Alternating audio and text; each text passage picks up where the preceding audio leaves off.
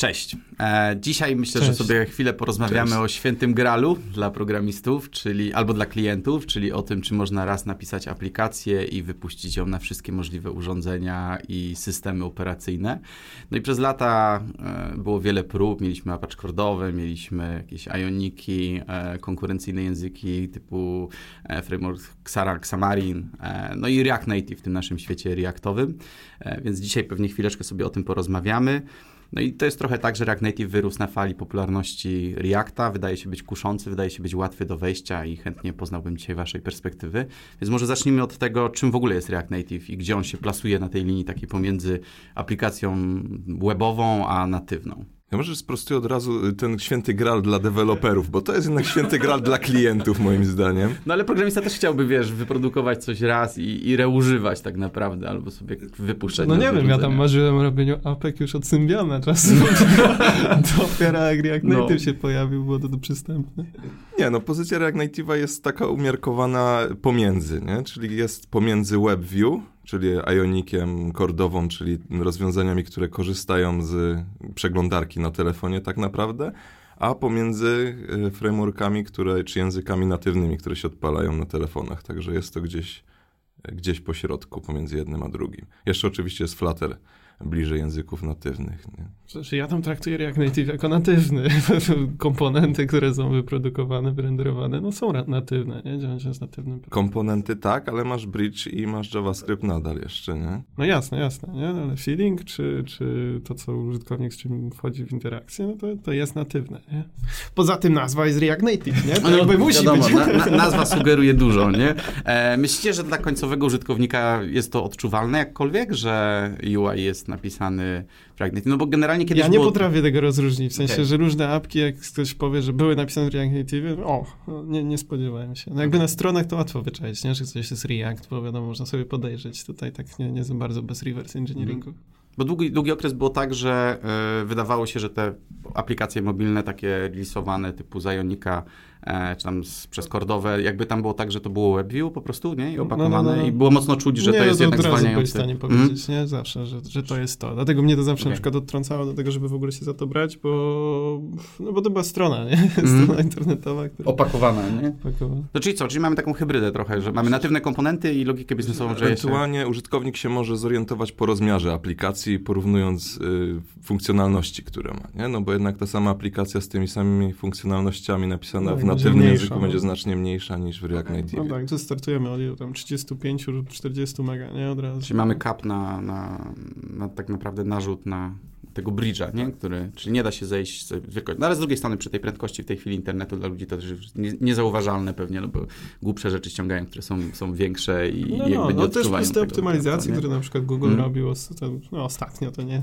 ale które e, gdzieś tam teraz buildy są, są jakby per system, one mają mm. różne rozmiary i też nie zawierają sobie wszystkiego naraz, są troszeczkę mniejsze, więc y, tu jest też wsparcie ze strony Google czy, czy Apple'a do tego, nie? Więc... Y, Okej. Okay.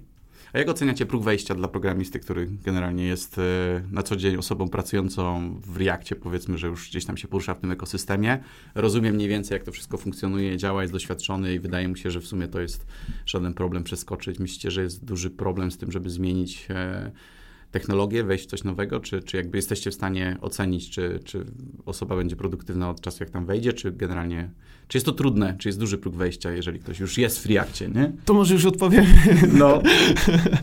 ja, ja myślę, że ja to traktuję w ogóle jako największą siłę y, React Native, w sumie taki trochę powód, dla którego my go wykorzystujemy, mhm. nie? Bo e, oczywiście dość trudno jest, kiedy nikt totalnie nie zna React Native'a i robimy projekt, bo to, to, to raczej się nie udaje, ale kiedy jest co najmniej jedna osoba w zespole, która jest doświadczona, to dołączenie do do tego programistów, którzy już są doświadczeni w Reakcie, to w sumie nie jest żaden problem. Oni bardzo szybko łapią, bardzo szybko gdzieś tam wskakują w, te, w ten świat React Native'a. Rzeczywiście dość mało się różni, nie? Bardziej się różni ekosystemem gdzieś tam narzędzi deweloperskich, ale to się da podłapać po drodze. Yy, I no, można by rzucać jakimiś liczbami, ale jak ja to obserwowałem też tak po miesiącu pracy, taki regular jest w stanie już normalnie pracować. Jakby dostaje tak. normalnie zadania, nie trzeba go gdzieś tam jakoś super prowadzić za rączkę przy wszystkim wszystkim, e, parę rzeczy gdzieś tam podłapię po drodze, jakieś tam certyfikaty, zależności. Przecież teraz z tym linkowaniem, jeśli chodzi o biblioteki w React Native, to też za dużo nie trzeba kombinować natywnie, żeby podłączać paczki. Zupełnie co innego, co tam było jeszcze 3-4 lata temu. Tak, no pytanie się sprowadza chyba do tego, co trzeba robić poza tym, co było w, re w Reakcie, nie? Czyli na przykład y, problem może być z publikacją do sklepów, y, z jakimiś takimi rozwiązaniami natywnymi, których React nie oferuje. Natomiast sam próg wejścia, tak jak powiedziałeś, myślę, że jest, jest bardzo niski. Myślę, że największym UI-owym wyzwaniem na sam początek jest y, React Navigator, nawigator do ogarnięcia, a poza tym już tak. wygląda to samo. Ewentualnie jeszcze kwestia stylowania, nie? które też intuicyjnie się wydaje podobna do CSS-ów, a jednak to nie to samo. I no my na przykład używamy style components, które w zasadzie jak używasz i w webie, i w React Native, no to ostatecznie wygląda identycznie, nie? Jakby to, co tam się różni, to jakieś bzdety typu elevation zamiast z-index i, i takie tam kilka innych, nie? Tak, ale nie masz before, nie masz after, tak no, no, no, no, podanych, no, nie? Więc jakieś tam drobiazgi są. Drobiazgi. Nie, no pewnie, to nie będzie to samo, ale już nawet nie musisz gdzieś tam, wiesz, uczyć się innego stylu pisania tych style sheetów, tylko w sumie robisz to samo, nie? Ja nie mówię o, o używaniu, nie? Na pewno mm. nie pisanie apki na ten React Native Web dla mnie jakby jeszcze nie, nie chodzi, nie? Okej. Okay. Dla mnie to, z, tego, z, tego, co mówicie, to brzmi to raczej w formie takiej, że mając jedną doświadczoną osobę, która szybko poprowadzi innych, tak. to, to reszcie jest y, łatwiej w to wskoczyć. Pewnie tak. większy problem jest, gdyby nikt nie miał doświadczenia i, i jakby oczekiwanie od biznesu byłoby, że robimy teraz React Native i, i jakby tylko bazując na tym, że, że mamy ludzi w zespole, którzy e, gdzieś tam znają React, to powinni znać React Native. Tak, robiliśmy tak wielokrotnie i w sumie ani razu nie mogę sobie przypomnieć sytuacji, w której ktoś by nie dał rady. Okej. Okay. Okay.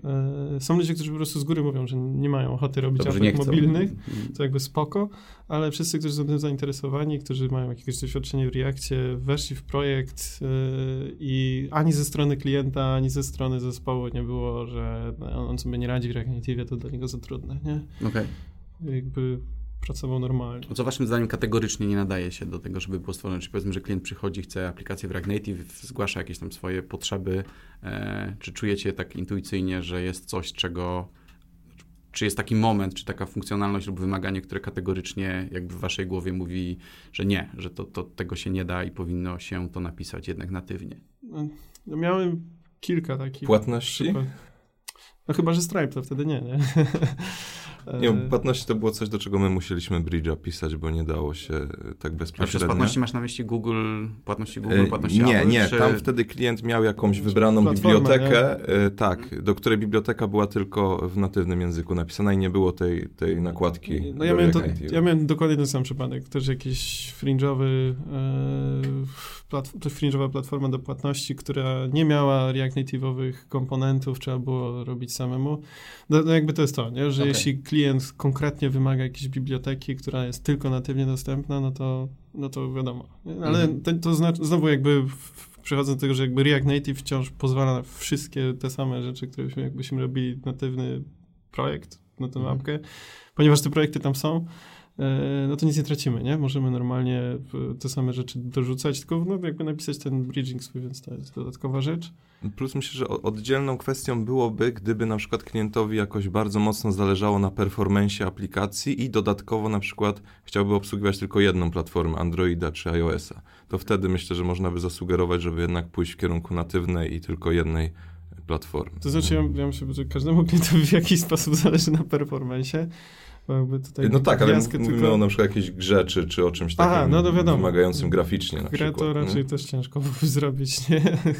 Dzisiaj, ale właśnie do tym performance też chciałem coś powiedzieć takiego, że jak jest komponent jakiś, czy jakiś moduł, strona, cokolwiek to nazwać, która ma wyrenderować ogromną ilość danych e, i co mamy myśli, wiecie, jakieś tam dziesiątki tysięcy w jakichś, e, nie wiem, czy listach, czy, czy, czy raczej takich scrollowanych w dwie strony, no to wtedy na przykład mi się rzeczywiście pojawiły te problemy z performance, które bardzo ciężko było rozwiązać.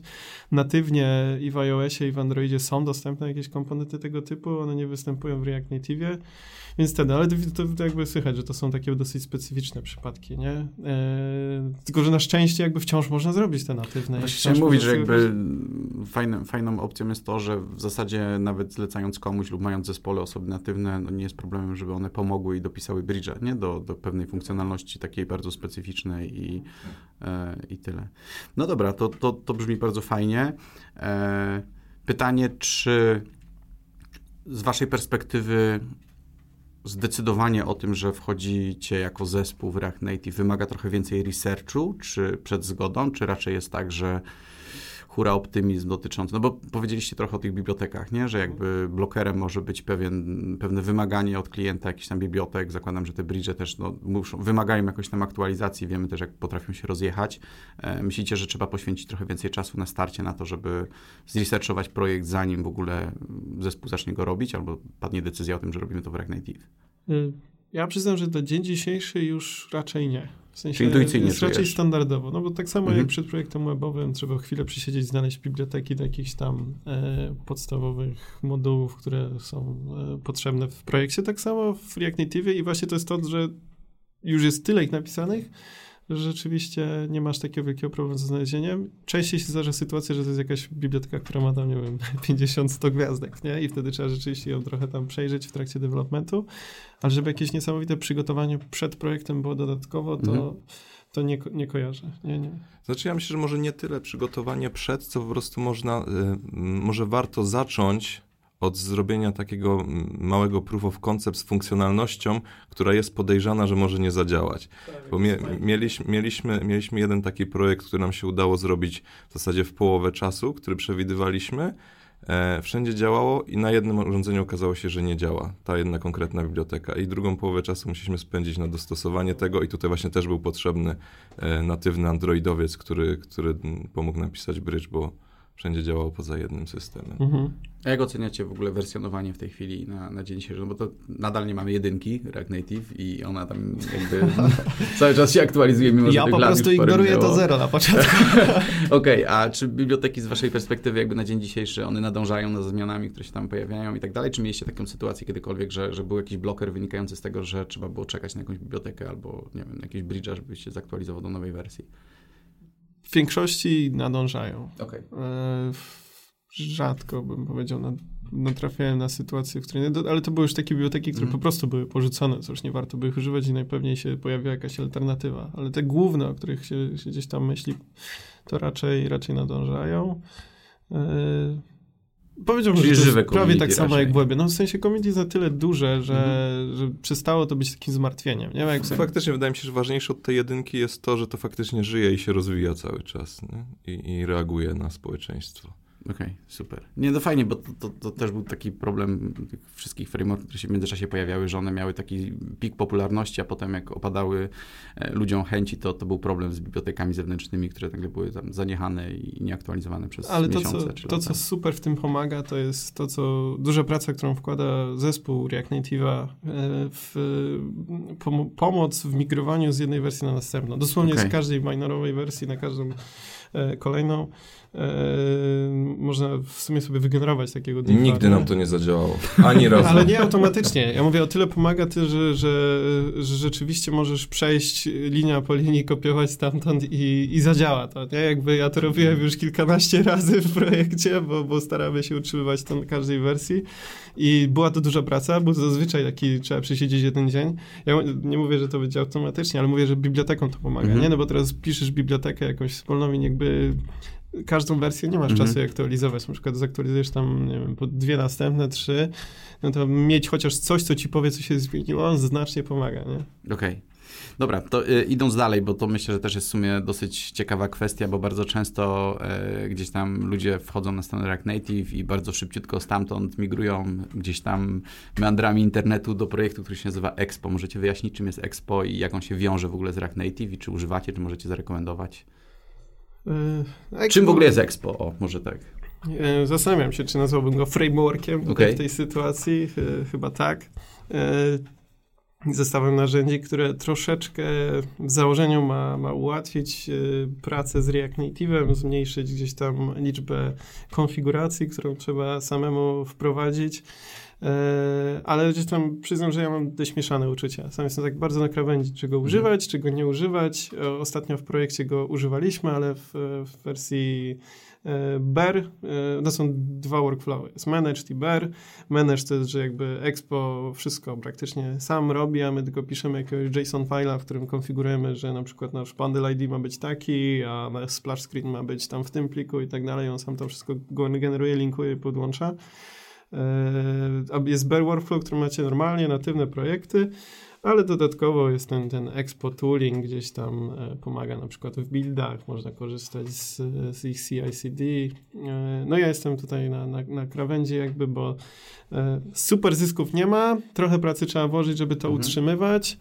E, a, a, największą siłą, którą ja znalazłem jakby tam, no to jest właśnie to jest ich CI/CD plus e, Expo Updates, czyli to, to są to tak zwane over-the-air updates, gdzie hmm. możemy sfiksować jakiegoś buga i nie trzeba przechodzić przez całego stora, żeby to wypchnąć do użytkowników, nie? Tylko może to, i to się łatwo... Czy można jeszcze... myśleć o tym jako w raperze nad, nad React Native? No właśnie chciałem dojść jeszcze do Expo Go, które też jest... E, Tego nie używamy w ogóle. Ale, ale funkcjonuje i działa dosyć super, gdzie w zasadzie nie musisz wysyłać wysyłać aplikacji na telefon, nie musisz podłączać telefonu kablem, mhm. tylko uruchamiając aplikację w konsoli dostajesz QR kod, który skanujesz telefonem i apkę masz na telefonie od razu. Więc... Tak, tylko że tam dużo rzeczy nie działa, nie? Bardzo szybko się mhm. dowiadujesz, że mapy tam nie działają, że jakieś część React Native Firebase'a nie działa, bo musisz używać tylko Firebase JS-a, nie? To są te kłopoty, które powodują, że my tam z góry rezygnujemy z tego. Ale wiem, że dużo osób używa, jeśli jesteś w stanie się ograniczyć tylko Zwłaszcza do... na start, nie? To, to jest super właśnie, jeśli chcesz zacząć y, przygodę z React Native'em, a, a no nie chcesz się zająć, zajmować konfiguracją. Tak, no to nie? możesz no to... 15 minut mieć Dokładnie. apkę na telefonie i sobie okay. już klikać, nie? Spoko.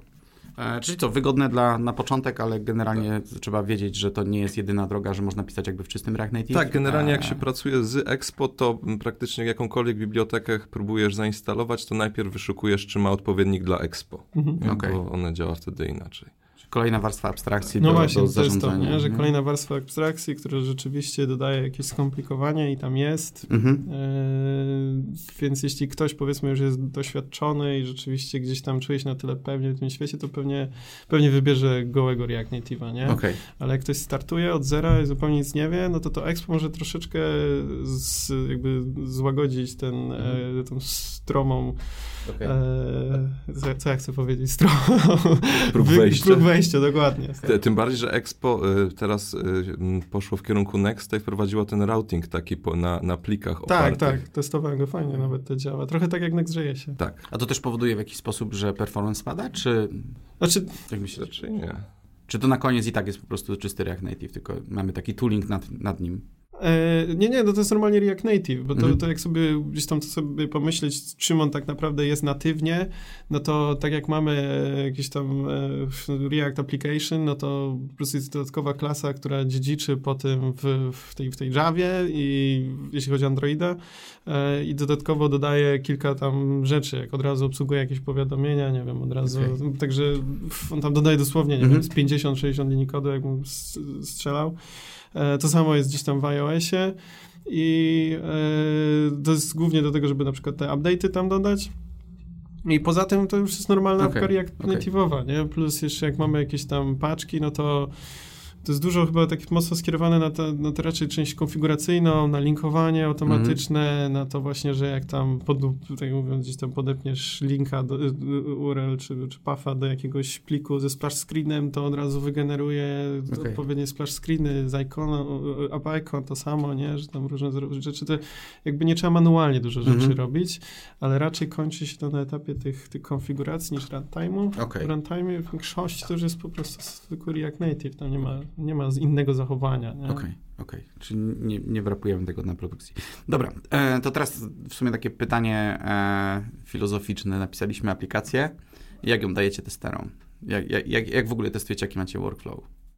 My zaczynamy z reguły od Androida, ponieważ bardzo prosto jest po prostu wysłać klientowi czy testerowi plik APK e, jakkolwiek, czy przez Slacka, czy, czy w jakikolwiek inny sposób i to działa super szybko, bo nawet w ten sposób można włączyć e, dodatkowego testera bez, bez żadnych publikacji gdziekolwiek. Więc idziemy w tą stronę. No, kiedy dochodzi do iOS-a, to już wtedy mm, używamy TestFlighta. A, TestFlight. Mhm. E, jeśli chodzi o tę fazę testowania, to troszeczkę no, minimalnie inaczej. E, czyli tam już po CICD, jak jest zbudowane tam IPA czy APK, to wykorzystujemy Firebase App Distribution. To jest e, coś, co jesteście w stanie zainstalować sobie po prostu apkę jakby na swoim telefonie. Każdy mhm. tester jest w stanie to zrobić. Wchodzi w tą apkę i ma listę wszystkich aplikacji, do których został dodany.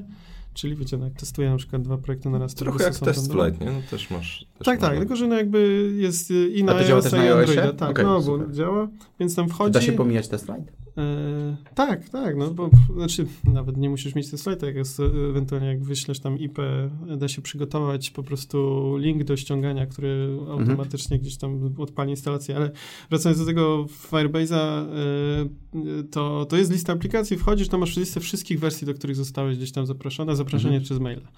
E, możesz ściągnąć daną wersję, możesz zdowngrade'ować do poprzedniej wersji, co pomaga w testowaniu e, mhm. wstecznej kompatybilności i tak dalej, nie? Czy jakby na przykład backend się zmieni, cofasz sobie wersję do poprzedniej, którą tam jeszcze użytkownicy używają, no to wciąż możesz sprawdzić, czy ten backend gdzieś tam się nie rozwalił, nie? Czy okay. tak samo end-to-end testy można odpalić. E, I działa to bardzo fajnie, bo jakby mm, zużywa, zużywa, usuwa dużo problemów, które pojawiają się z klientami, którzy instalacją tych APK, nie? Bo jakby to, to mhm. po prostu ta apka, no dosłownie klikasz przycisk i instaluje, nie? To jakby nie musisz, a to tą wersję, a gdzie był link do tamtej, a ja zgubiłem APK yy, i a czy ja mam odpowiednią wersję, bo tam dosłownie wchodzisz i widzisz, ta zainstalowana, nie?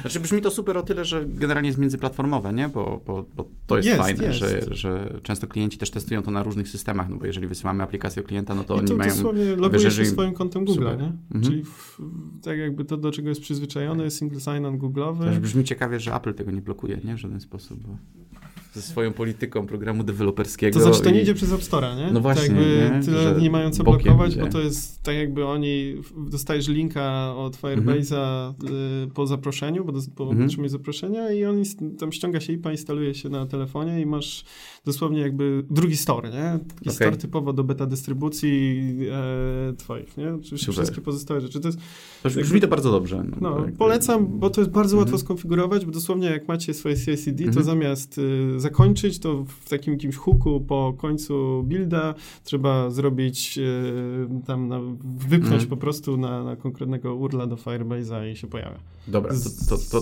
to, to, to brzmi fajnie. E, powiedzcie jeszcze na koniec tak z dwa, trzy tipy dla kogoś, kto siada do projektu, z waszego doświadczenia, no bo zakładam, że z tego, co ja usłyszałem do tej pory, to, to jakby sam język, czy sam framework React, to, to jakby tam nie ma nic nowego. Natomiast no, ja słyszę, że dużo trzeba mieć doświadczenia albo kogoś w zespole, kto jest doświadczony. Moglibyście sobie wrzucić tak ze dwa, trzy e, tipy dla kogoś, kto będzie wchodził, czy na co powinien zwrócić uwagę? To dobre pytanie. Pierwszy typ będzie leniwy, bo używaj TypeScripta. Okej. Okay. Ja myślę, że mógłby zacząć też na przykład od sprawdzenia, które rzeczy nie będą działać na emulatorach, bo to często tak jest, że można stracić dużo czasu e, testując coś na emulatorach, na symulatorach, a potem się okazuje, że to tak naprawdę na fizycznych urządzeniach działa i, i, i jakby tutaj można trochę czasu zmarnować niepotrzebnie. No oczywiście jeśli jest w drugą stronę, no to gorzej, jeśli działa na emulatorze, a na fizycznym urządzeniu nie, no to tego nie ignorujemy. E, plus e, to, to, co już mówiłem wcześniej, czyli ja bym nadal y, sugerował to, żeby zaczynać od tych funkcjonalności, które grożą tym, że może coś nie zadziałać, nie? Bo wtedy jest jeszcze szybka, duży czas na reakcję, żeby coś, coś z tym zrobić i nie zostawiać tego na koniec. A ja, a ja bym wyciągnął jednego tipa trochę z tego, co co, co ty mówiłeś chyba, e, czyli przeczytaj całą dokumentację React Navigation od początku, bo już za wiele razy widziałem, że ktoś trochę założył nawigację taką webową, że, że okay.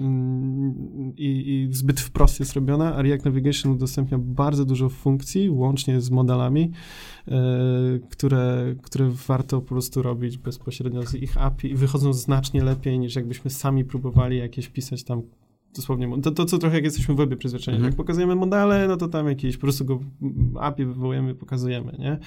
A w native, no to jest y, nawigacja do konkretnej strony, która wygląda jak model, nie? To jest wciąż normalny page, także takiego tipa, bo po prostu widziałem to już kilka razy w projektach, e, że, że ludzie zbyt przekombinowali i... Z drawerami Wyglądało to gorzej, no. O, no, no, no, no. Draw, który, tak. który, jak nie wiesz, no to no nie jest to takie oczywiste, żeby drawera szukać w nawigacji, nie? Komponentu. No. Wiele takich rzeczy, no. E, Czyli takie bardziej zwrócenie uwagi na to, żeby nawigować po aplikacji, po interfejsie de facto, nie aplikacji. Całkowicie, no. Całkowicie inaczej niż jesteśmy przyzwyczajeni i to może być taki problem z przejścia z webu, nie?